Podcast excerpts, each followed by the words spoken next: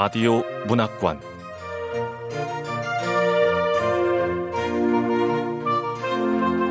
한국 단편문학 특선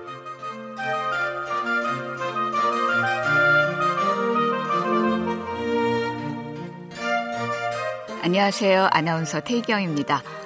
케이비에스 라디오 문학관 한국 단편문학 특선 오늘 소개해드릴 작품은 배상민 작가의 은하로 가는 철도입니다. 배상민 작가는 천구백칠십육 년 경남 진해에서 태어났고요. 이천구 년 제일 회 자음과 모음 중단편 부문 신인 문학상을 수상하면서 작품 활동을 시작했습니다. 단편 소설 어느 추운 날의 스쿠터가 이천십이 년 젊은 소설에 선정된 바 있죠. 소설집으로 조공원정대, 장편소설, 콩고 콩고, 페이크 픽션이 있습니다. 케이비에스 라디오 문학관 한국 단편 문학 특선, 배상민 작가의 은하로 가는 철도 함께 떠나보시죠.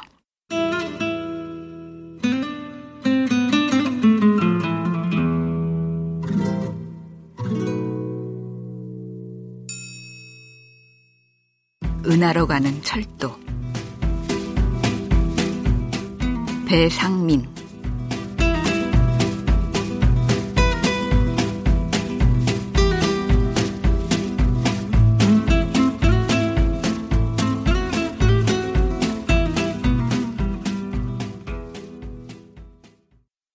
친구가 죽던 날 아내가 가출했다.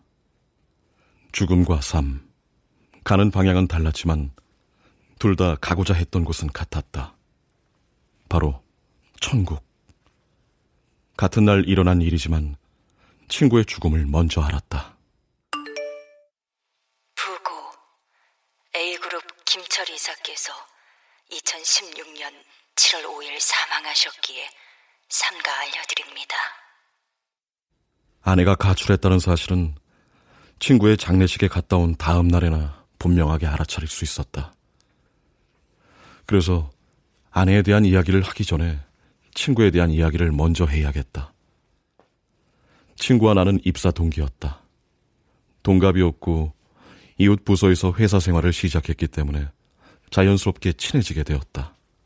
그런데 우리가 더 깊이 친해진 이유는 따로 있었다. 하나는 은하철도 구백구십구라는 옛날 애니메이션을 좋아했기 때문이었다.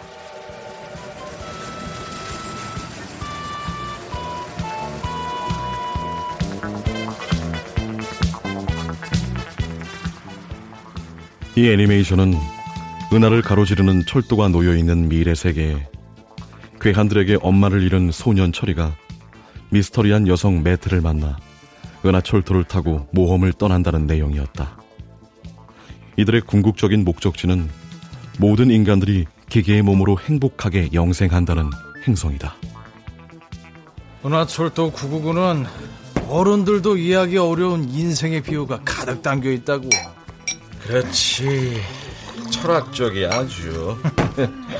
자, 그런 점에서 건배! 건배!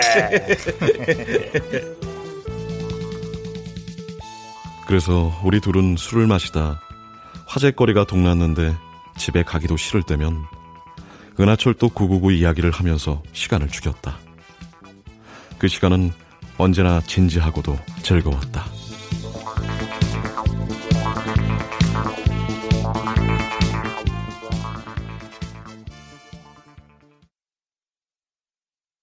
친구와 내가 친하게 지낸 또 다른 이유는 우리 둘은 회사 내에서 라이벌이 아니기 때문이었다. 그나나나 대리까지는 엇비슷하게 승진했지만 과장부터 승진 속도가 현격하게 벌어지기 시작했다. 내가 겨우 팀장을 달았을 때 친구는 이미 이사 직함을 달고 있었다. 그럭저럭 입사한 지 십칠 년쯤 되고 보니 회사에 남아있는 동기는 손에 꼽을 정도였다.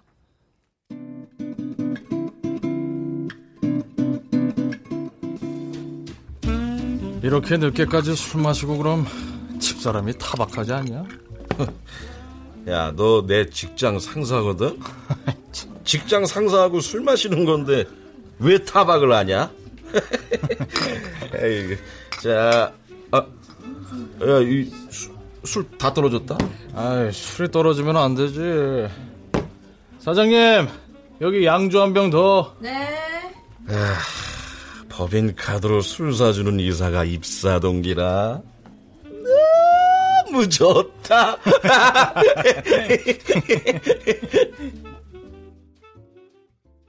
친구는 법인 카드 재량권 내에서 술을 사줬고, 그런 술은 부담스럽지 않아서 좋았다. 나는 주로 그의 이야기를 고분고분 들어주는 편이었다.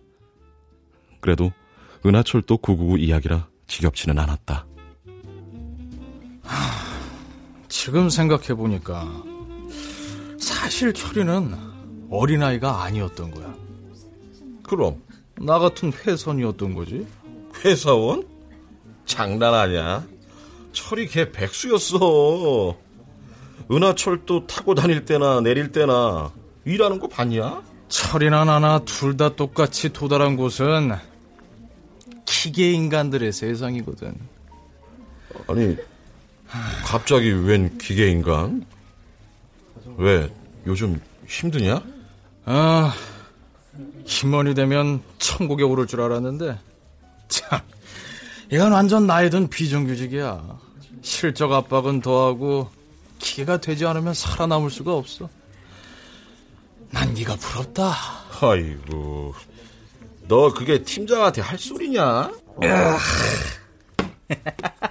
나는 스스로 잔을 채워 술을 마시고는 회사원으로서 거의 갈 때까지 간 친구에게 한 번쯤 묻고 싶었던 질문을 했다. 철아, 어? 넌 꿈이 뭐였어? 사장이나 회장이 되는 게 꿈이라는 시시한 대답을 하면, 그게 꿈이냐? 넌 낭만이 없어? 이러면서 되쏘아줘야지.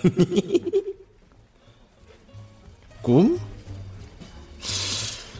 메텔 같은 사람 만나고 싶어. 에이? 메텔? 철이를 기계 행성으로 데려간 여자? 어. 너 혹시 불륜 같은 거 꿈꾸는 거 아니야? 미친. 메텔은 여자 아니야. 철이한테는 엄마나 다름없어. 메텔은 철이한테 갈 길을 알려주고 철이는 따르면 그만이지. 우리 엄마도 그랬거든.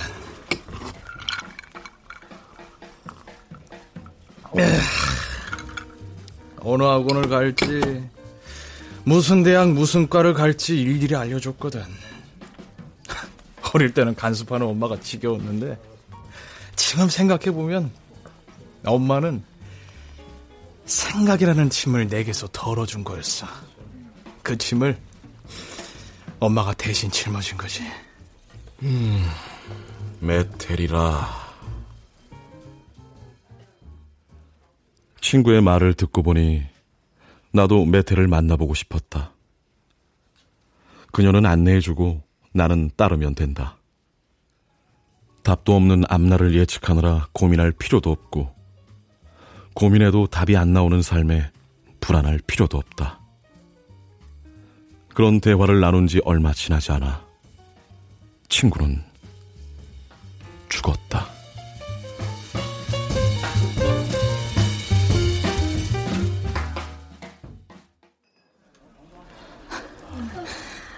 이렇게 와주셔서 고맙습니다. 예, 예. 누님 되시죠?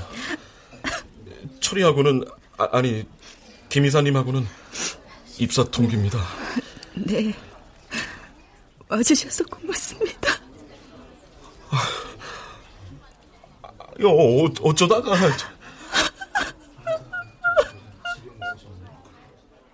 과로사였다. 그는 불행히도 기계 인간이 아니라 수명의 한계가 있는 기계적인 인간이었던 것이다. 발이 나던 날 나는 장례식장에 붙어있는 친구의 이름을 물끄러미 바라보았다.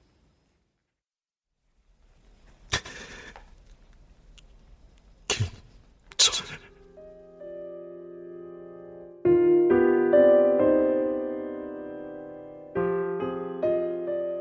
철이는 메텔을 만나 은하철도를 탔을까?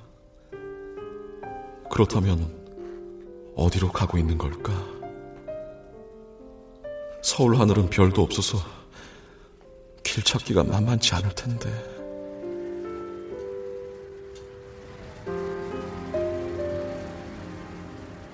장지에서 나오는 버스에 앉아 창밖 풍경을 바라보고 있노라니 문득 지독하게 외로웠고 작용 반작용의 법칙처럼 아내가 떠올랐다.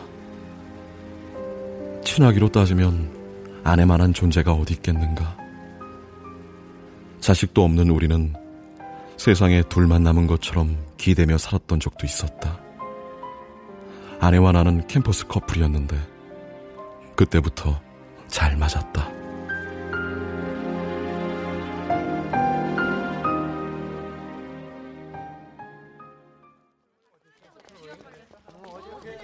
왜 놀래? 내 꿈은 성공하는 거라니까. 박정문, 네 꿈은? 넌 꿈 없어? 어, 나? 나? 어... 나는 소연이 너하고 결혼하는 거. 뭐? 뭐? 나하고 결혼하는 게 꿈이라고? 뜻밖의 아내는 내 꿈에 만족했다. 정문이 너 꿈 마음에 들어. 정말이야? 그렇다니까.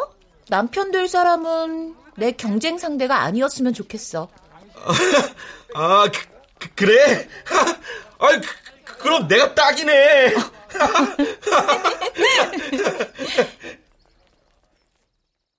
그런 점에서 모든 게 어중간한 나는 과 수석을 도맡아 하고 있던 아내에게 딱 맞는 남편감이었다. 아내는 졸업하자마자 대기업 계열의 광고 회사에 취직했고 광고계의 별이라는 국장까지 순조롭게 달고 나서 집으로 왔다. 처음 아내는 자신이 왜 임원으로 올라서지 못하고 퇴직해야 했는지 그 이유를 찾아 헤맸다. 아내는 한동안 분노했다. 난 평생 회사에 헌신했어. 근데 날 배신해? 성공을 위해 살아온 삶이 부정당한 것을 견딜 수 없어 했다. 아내는 곧바로 날 닥달하기 시작했다. 길이 없는데? 뜻이 있는 곳에 길이 있다고 했나요? 우와. 이야. 나물 캐다가 냇물 마시고. 이야, 나도 저렇게 살면 좋겠다. 어. 자기야. 어? 어? 난 비록 국장에서 멈췄지만 자기는 이사, 아니 사장까지 승진했으면 좋겠어. 내가? 아, 내가 어떻게? 걱정 마. 내가 최선을 다해서 내조해줄게. 어, 먼저 이 책부터 읽어. 자기계발서야. 아... 아내는 자신의 욕망을 나에게 투사한 것이었지만 문제는 내가 이사나 사장으로 승진할 그릇이 못 된다는 데 있었다. 자기야, 저기 저 사람들 고립된 산에서 살아가는 자연인들 말이야. 어? 경쟁도 불안도 없는 자급자족의 유토피아 아닐까? 그래서? 아니, 그러니까 우리도 임야를 좀 알아보면... 아! 아! 아! 아내는 대답 대신 자기 개발서로 내 머리를 갈겼다. 정신 좀 차리라는 거였다. 하지만 내가 생각하기에 정신을 차리지 못하는 쪽은 아내였다. 패배했다는 생각에 휩싸여 자기 자신을 잃고 있었다.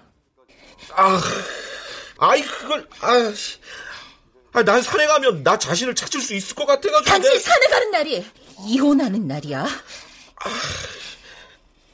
그 후로 아내와의 관계는 눈에 띄게 소원해졌다.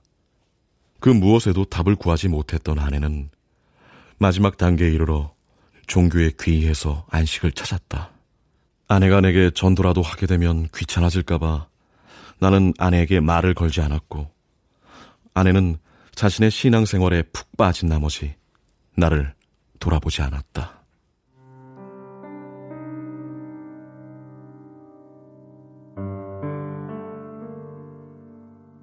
그렇게 몇 개월이 지나고 보니 우리의 관계는 집에 있는 보일러와 냉장고 같은 사이가 되었다. 서로 거들떠도 볼 일이 없는 사이.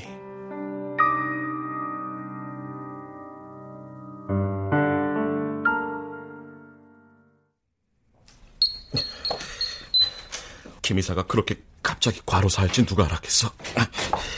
더 늦기 전에 소연이하고도 잘해봐야겠다. 친구의 장지에서 돌아올 때만 해도 나는 아내와 새롭게 시작해보려는 기대로 가득했다.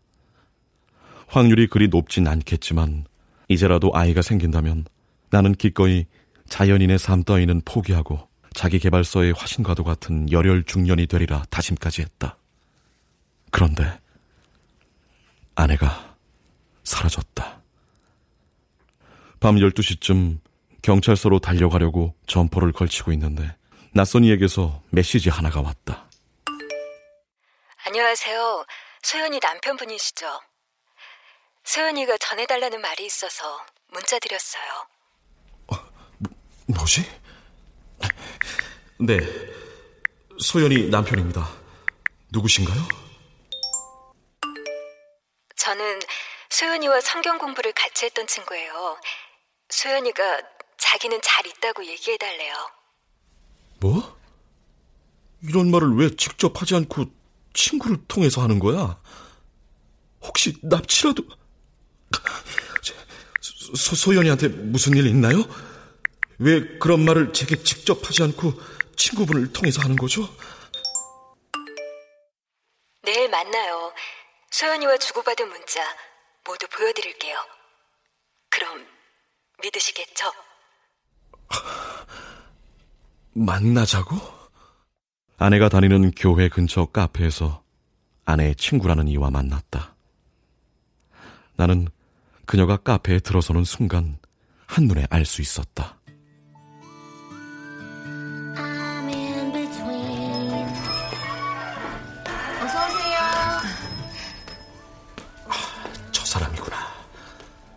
검정색 투피스에 검정색 모자. 뭔가 익숙해. 아, 왜 익숙하지? 저 여기... 어. 소연이 남편분이시죠? 네, 박정문입니다.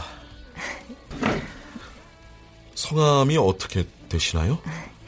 그냥 메텔이라고 불러주세요. 예? 메텔이요?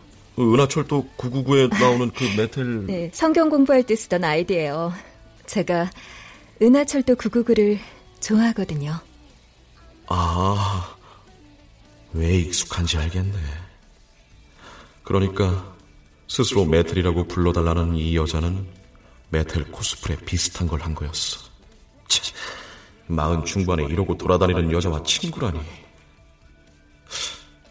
소연이는 어떤 복장을 하고 성경 공부를 할까? 어쩌면 광고회사 임원 코스프레를 하는지도 모르겠구만. 소연이하고 나눈 대화 보여드릴게요.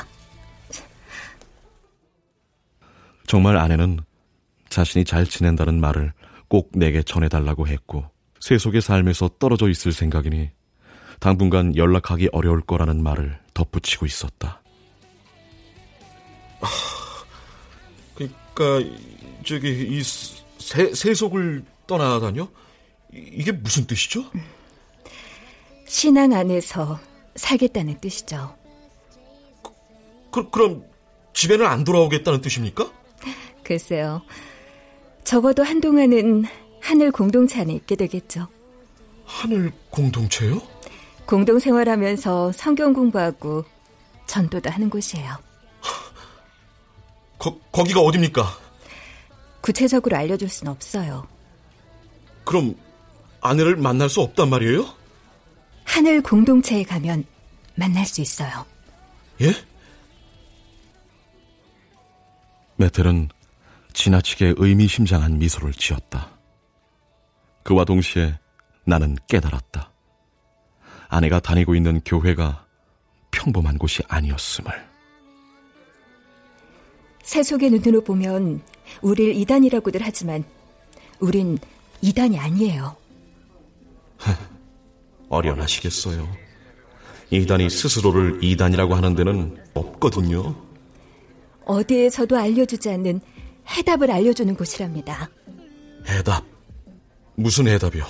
음, 삶을 살다 보면 문득문득 다가오는 질문들. 자, 아, 여기 질문들. 아이, 뭐야? 질문이... 이런 질문 말한 거야? 성격 유형을 알아보는 검사라는데 내가 어떤 성향의 사람인지 묻는 질문이 잔뜩 있었다. 귀하는 어떤 일의 미비한 점을 잘 찾아내는 편인가요? 귀하는 결과보다 과정이 더 중요하다고 믿는 편인가요? 아내가 세속을 떠났다는데 성격 유형 검사라니. 나는 종이 묶음을 들고 메텔을 멀뚱멀뚱 쳐다보았다. 재미로 한번 해보세요. 제가 지금 재미로 뭔가를 할 상황이 아니거든요. 소연이 만나셔야죠. 아니, 성격 유형 검사하면 만날 수 있나요? 음, 글쎄요. 그건 장담하기 어려워요. 소연이를 만나기 위해서는 긴 여정을 함께해야 한답니다. 이건 겨우 첫 단계에 불과해요. 치, 이단 치고는 깐깐하구만.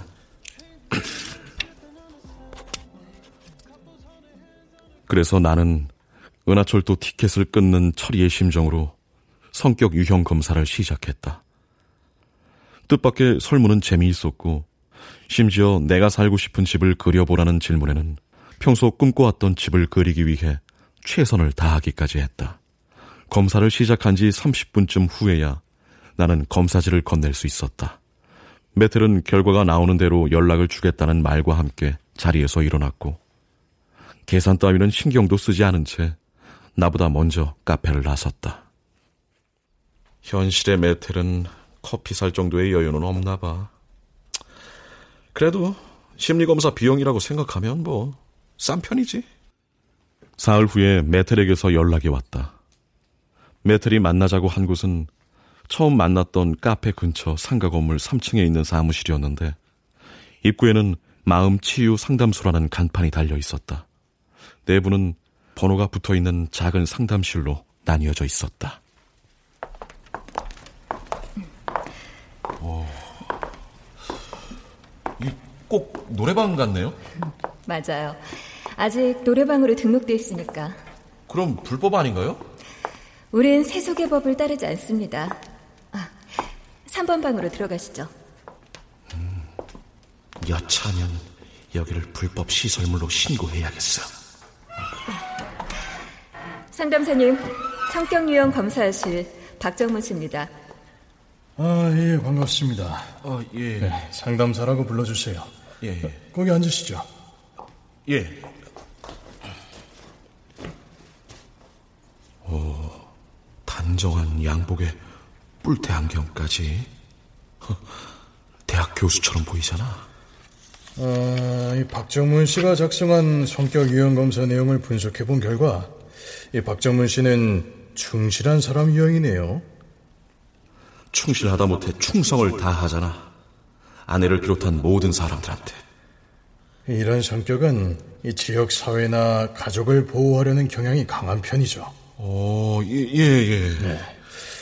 아, 그렇지만 이 한편으로는 이 내면 깊은 곳에서 불안감을 느끼기도 합니다. 어, 부, 부, 불안감 맞아요, 맞아요. 와, 근데 이 상담은 괜찮은데? 여기 올 때까지는 아무것도 새겨듣지 않으려고 했어. 이단인 거 아니까. 근데 뭐 굳이 새겨듣지 않을 이유도 없잖아. 자, 박정문 씨, 최근 들어 불안감을 느끼는 게 뭔가요? 아내가 집을 나갔고 회사에서는 언제 잘릴지 모르는 것도 불안하고요. 이 아파트 대출금도 다 못 갚았거든요. 그것도 불안하고, 아, 최근에는 혈압도 좀 높아져가지고 음. 운동을 해야 되는데 뱃살은 점점 늘어나고. 텔레비전만 틀면 운동 안 하고 채소 안 먹으면 곧 죽을 것처럼 경고를 하잖아요. 그것도 불안하고. 아, 또 있어요. 예예. 예. 뭐든지 다 얘기해보세요. 상담사는 얼추 한 시간 동안 나의 말을 묵묵히 들어주었다. 약간 감동했다. 살면서 내 말을 이렇게 경청해준 사람이 있었던가.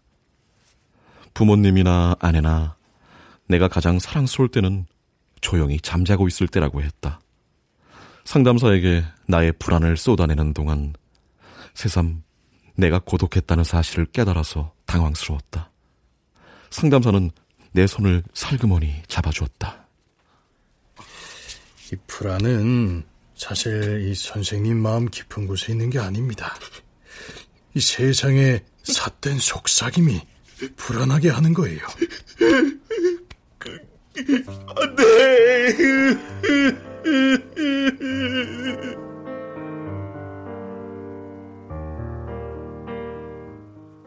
왜 그랬을까?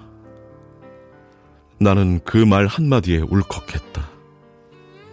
돌이켜보면 내 성격 유형 검사와 전혀 맞지 않는 소리였는데 그 순간에 나는 내가 성격 유형 상담을 받고 있다는 걸 까맣게 잊고 있었다.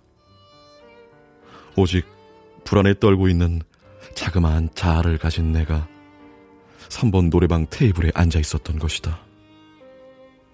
그런데 불안이 내 탓이 아니라니. 날 잡아준 상담사의 손길이 따뜻했다.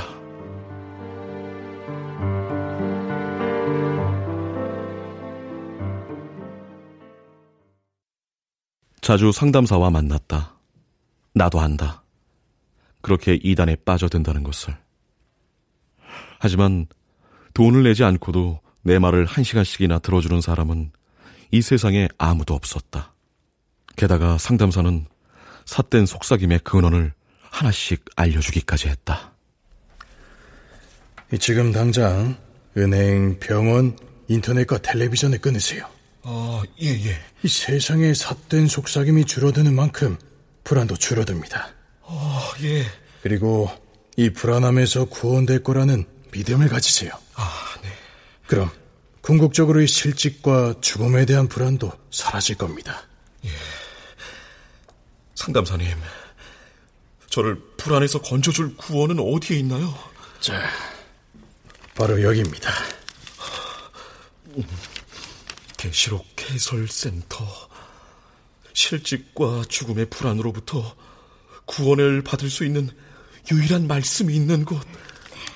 박정문 씨, 불안에서 건져줄 구원의 장소로 가는 길은 제가 안내할게요. 메텔의 안내를 받아 도착한 계시록 해설 센터는 정면에 커다란 화이트보드가 있었고 책상과 걸상이 촘촘하게 놓여있는 곳이었다. 대학 강의실이라고 해도 어색하지 않을 분위기였다. 강사가 성경에 나오는 각종 예언과 계시들을 해석하면 수강생들은 공무원 시험 준비를 하는 것처럼 받아 적기 바빴다. 하늘 공동체 회장님 말씀을 믿고 십사만 사천 명의 명단에 들게 되면 살아서 천국에 갈 수 있습니다. 아멘. 어, 십사만 사천 명. 천국에만 가면 나를 괴롭히는 불안에서 벗어나 행복한 영생을 하게 되는 겁니다. 강사님, 그러면 천국에 갈 수 있는 방법이 무엇입니까? 강사님, 영생의 방법이 무엇입니까? 간단합니다.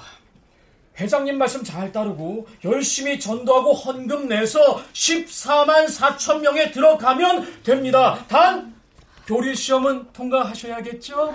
아멘, 믿습니다. 아멘. 솔직히 말하자면 설득당하고 싶었다. 그런데 통과해야 할 관문들이 만만치 않았다.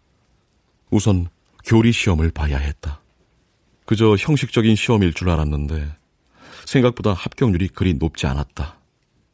나와 함께 강의를 들었던 사십 명 중 십 등 안에 들어야 했다. 학창시절 이후 오랜 동안 잊고 살았던 시험에 대한 불안이 생겨나기 시작했다.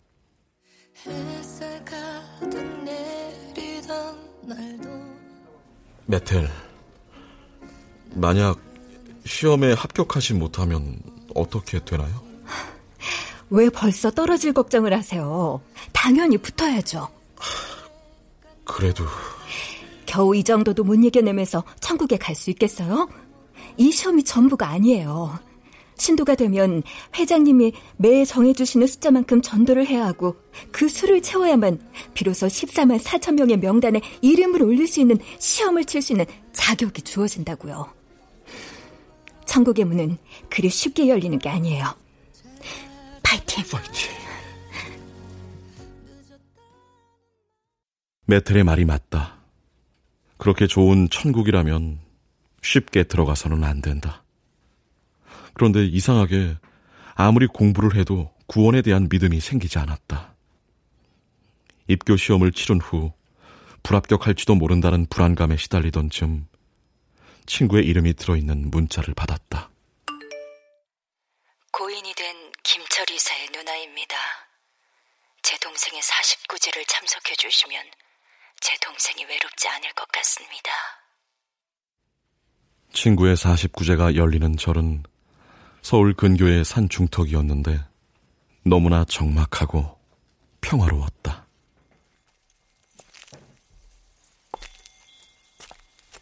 아, 좋다. 혹시 여기가 천국 아니야? 어, 아.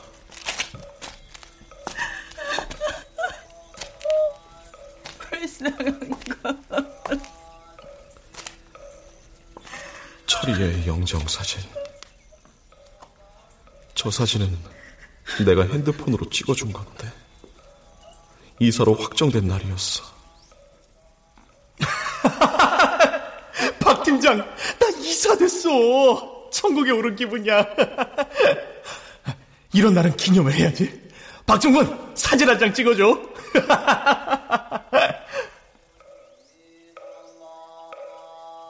문득 나는 왜 내게 구원의 믿음이 생기지 않는지를 깨달았다. 친구는 천국에 올랐지만 구원받지 못했다.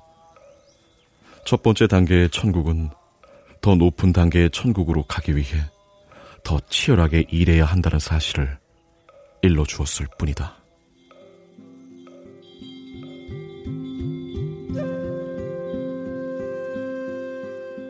열심히 일하면 천국에 갈 수 있다는 단순한 교리는 회사에도 있었고 나는 친구를 통해 그 천국의 배반을 목격했던 것이다. 뭔가를 열심히 해야만 갈 수 있는 천국은 희망 고문의 다른 말일 수도 있었다.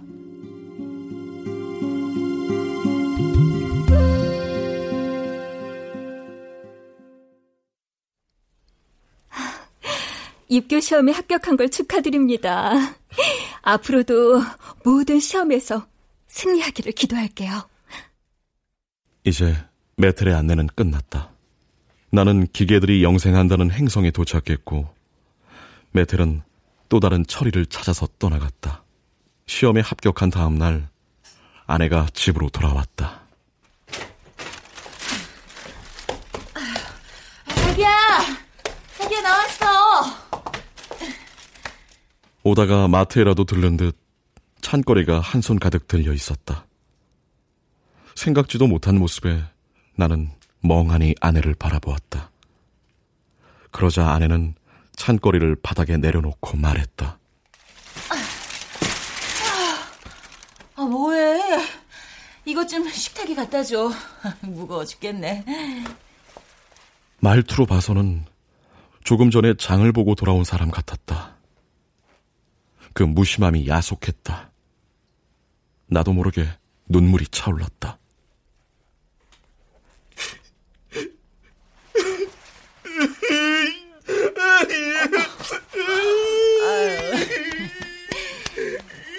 입교 시험에도 합격한 사람이 울기는.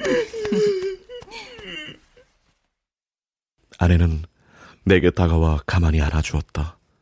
아내가 해준 밥을 먹고 오랜만에 한 침대에 누웠다. 나는 아내의 머리카락을 만지작거리며 분위기를 잡았다. 아, 자기야. 아, 아, 왜 그래? 아, 왜? 우린 부부잖아. 지금이라도 애를 가지면 천국에 아, 들기 전까지 정결하라고 했어. 우린 부부야. 알아. 근데 내가 돌아온 건 당신도 믿음이 생겼기 때문이야. 지킬 건 지키고 살자. 치. 그만 자. 내일 아침부터 전도 모임 있어. 응. 돌아놓은 아내가 서운했다. 부부관계 없는 천국이라니. 아내는 그걸 진짜 천국이라고 믿는 걸까?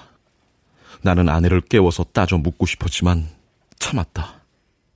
오늘만은 싸우고 싶지 않았다.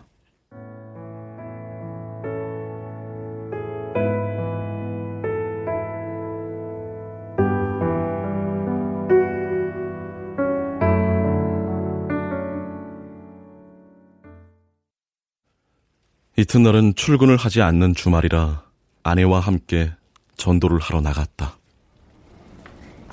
성격 유형 검사 한번 받아보실래요? 무료로 해드려요. 뭐야? 어, 인상 너무 좋으시다. 저기 오 분만 시간 있으세요? 아, 저 바쁘거든요. 아, 저, 여보! 아. 저 뭐하고 있어? 어? 어, 어, 어. 성격 검사 좀 받아보세요. 어머나, 어머머, 커플끼리 데이트 오셨구나. 성격 유형 검사 한번 받아보세요. 아유, 저, 아유, 일 분이면 돼요. 아유, 요즘 이런 사람들 때문에 왜 출근하고 있어? 아유, 잠깐이면 된다니까. 전도는 거절의 연속이었다. 아내는 젊은이들이 가득한 홍대 근처의 한 공원에서 쉴 새 없이 성격 유형 검사를 권했다. 하지만 대부분은 아내를 외면했고, 그래도 아내는 생글생글 웃으면서 성격 유형 검사지를 내밀곤 했다. 나는 아내에게서 한 발짝 떨어져 있었다. 솔직히 부끄러웠다. 거절당하는 것도 부끄럽고, 계속 꿋꿋하게 전도하는 소연이도 부끄럽고, 구원 따위 믿지도 않으면서 소연이 구원하겠답시고 서성거리고 있는 나 자신도 부끄러워. 공원에 밤이 찾아오고 전도는 끝이 났다. 설문지를 받은 사람은 세 명쯤이었고 그나마 자신의 연락처를 아내에게 준 사람은 단 한 명이었다. 열정에 비해 그리 실적이 좋은 편은 아니었다. 어쩐지 아내가 임원이 되지 못한 이유를 찾은 것 같아서 씁쓸했다. 우리는 편의점에서 삼각김밥과 컵라면으로 저녁을 때웠다.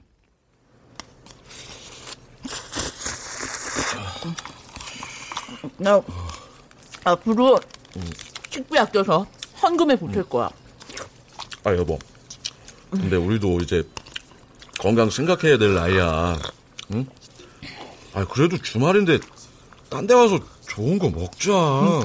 어? 천국이 코앞이야. 이런 거 먹더라도 조금만 버텨. 거기만 가면 안 죽어. 아내의 말투는 단호했다. 나는 결판을 내야 하는 날이 있다면 바로 오늘이라고. 그렇지 않으면 매일 기약 없는 천국을 기다리며 삼각김밥에 컵라면을 먹어야 할 것 같았다.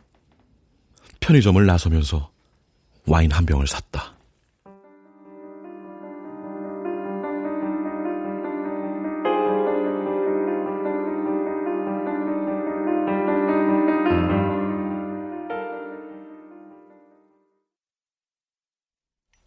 자, 여보. 응? 이제 우리 그만하자. 거기엔 구원 없어. 무슨 소리야? 당신 미쳤어? 예상했던 반응이었다. 그동안 느꼈던 것을 모두 털어놓았다. 친구의 천국과 비슷한 하늘 공동체의 천국에 대해서, 그리고 뭔가를 열심히 해서 갈 수 있는 천국이란 희망 고문의 다른 말에 불과하다는 나의 생각에 대해서. 당신은 내가 회사 관두고 왜 방황했는지 모르지? 알아. 승진 못한 이유를 찾았던 거잖아. 그것 봐. 아무것도 모르네. 내가 방황했던 건 불안해서야. 회사를 나온 후에 어떻게 살아야 하는지 아무도 말해주지 않았거든. 쓸모없는 사람이 되는 게 불안했어. 그럼 지금은 불안하지 않아? 응. 안 불안해. 거짓말 하지 마. 불안하지 않은데 왜 그렇게 열심히 전도하는데? 십사만 사천 명 안에 못 드는 거 불안해서 그런 거잖아. 뭐, 뭐라고? 시험 보고 실적 올리고 승진 명단에 들고 하는 거 회사 다닐 때 많이 했잖아. 지겹지도 않아? 아니, 솔직히 그땐 지겹기도 했는데 이젠 그렇지 않아. 나 오히려 익숙해서 좋아. 내가 평생 살아온 방식으로 천국에 가니까. 그리고 실적하고 시험은 공평한 거니까. 자기야, 실적과 시험으로 가는 천국은 없다니까. 가봐야 또 다른 실적과 시험이 있을 뿐이라고. 천국은 있어. 없는 건 당신 믿음이지. 하... 저 눈빛 결의에 차 있잖아. 한두 잔의 와인으로 풀어질 표정이 아니라고. 아니, 메텔은 대체 일을 어떻게 한 거야? 정보를 다 줬는데도 전도 하나 제대로 못하고. 저, 정보? 당신이 메텔 보낸 거야? 당연한 거 아니야? 그럼 당신이 은하철도 구구구 덕후인 걸 누가 알려줬겠어? 나는 멍해졌다. 이로써 구원에 대한 믿음은 물론 아내에 대한 믿음도 휘발돼 버린 것 같았다. 아내는 안방으로 들어간 다음 문을 잠갔다. 아내는 새벽에 다시 집을 나갔다. 그리고 얼마 가지 않아 이혼 서류가 날아왔다.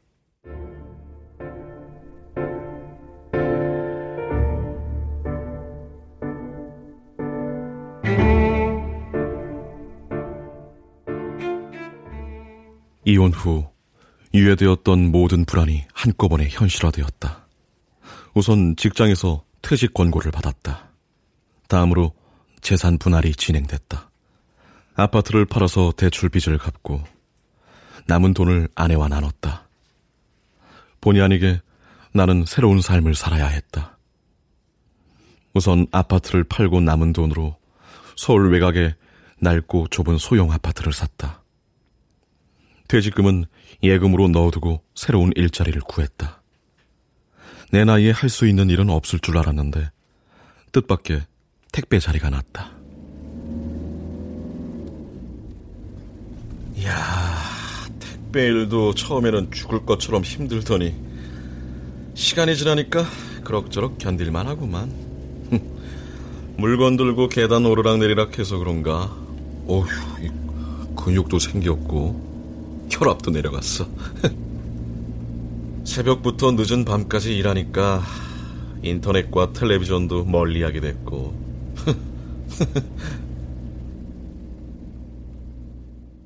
때문에 세상의 삿된 속삭임이 조금은 덜 들리게 된 게 그나마 다행이었다. 비교할 만한 삶이 줄어들고 보니 미래에 대해 계획을 세워야 할 필요도 없었다.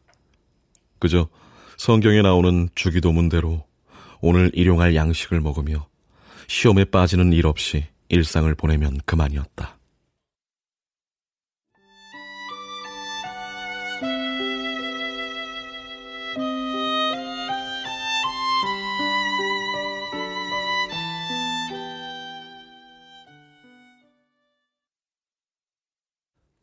아내와 이혼한 지 삼 년쯤 지났을 때였다.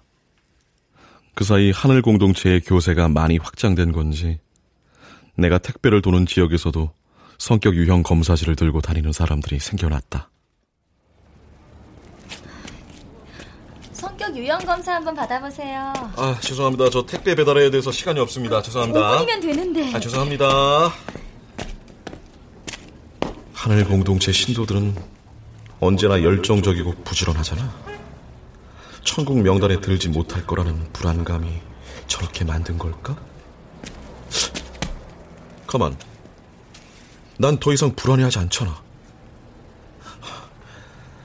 갈 수 있는 천국도 없고 현실은 고단한데 왜 불안하지 않지?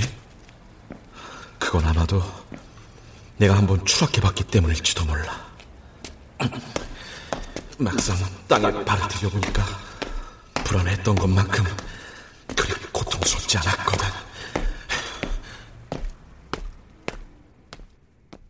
돌이켜보면 나는 천국에 가고 싶은 것이 아니었다.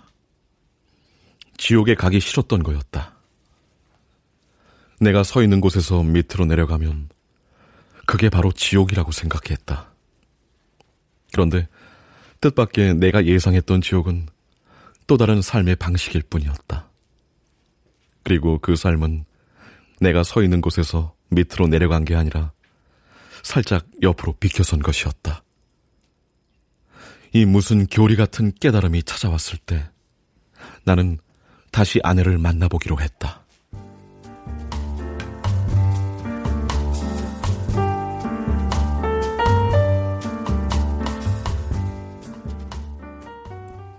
아내를 찾는 일은 쉽지 않았다.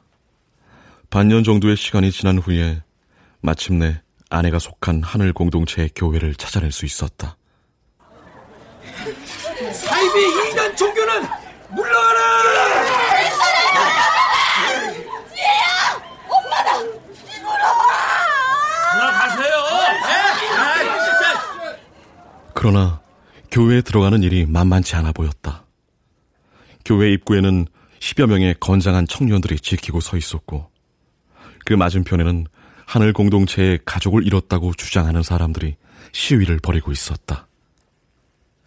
예배 시간이 됐는지 하늘 공동체의 신도들이 시위대를 피해 급하게 교회로 들어갔다.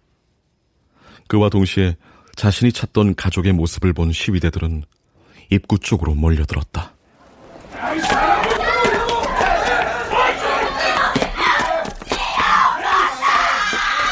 어, 소연이다. 그때였다. 옆모습이 눈에 익은 여자가 교회로 급히 달려들어가는 모습이 보였다. 삼 년 전보다 좀 더 야윈 듯 했지만 분명 아내였다. 들어가세요! 소연아! 돌아가세요! 소연아, 나야! 돌아가라니까! 나는 청년들에게 가로막히고 말았다. 솔직히 저 청년들의 완력을 이길 자신이 없었다. 하지만 마음을 다잡았다. 내가 아내를 알아봤듯이 아내도 날 알아봤을 것이다. 오늘이 지나면 아내는 또 어디로 사라질지 모른다. 나는 이를 악물었다. 그리고 청년들을 향해 돌진했다.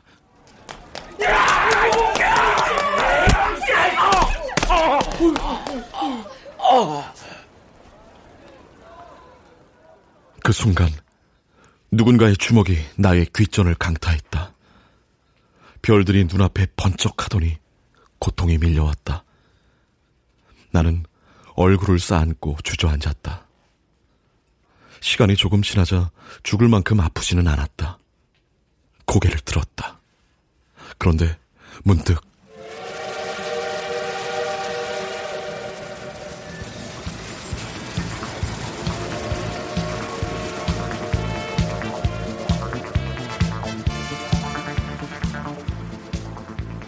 눈앞을 떠돌던 별들 사이 은하로 가는 철도가 놓여 있었다.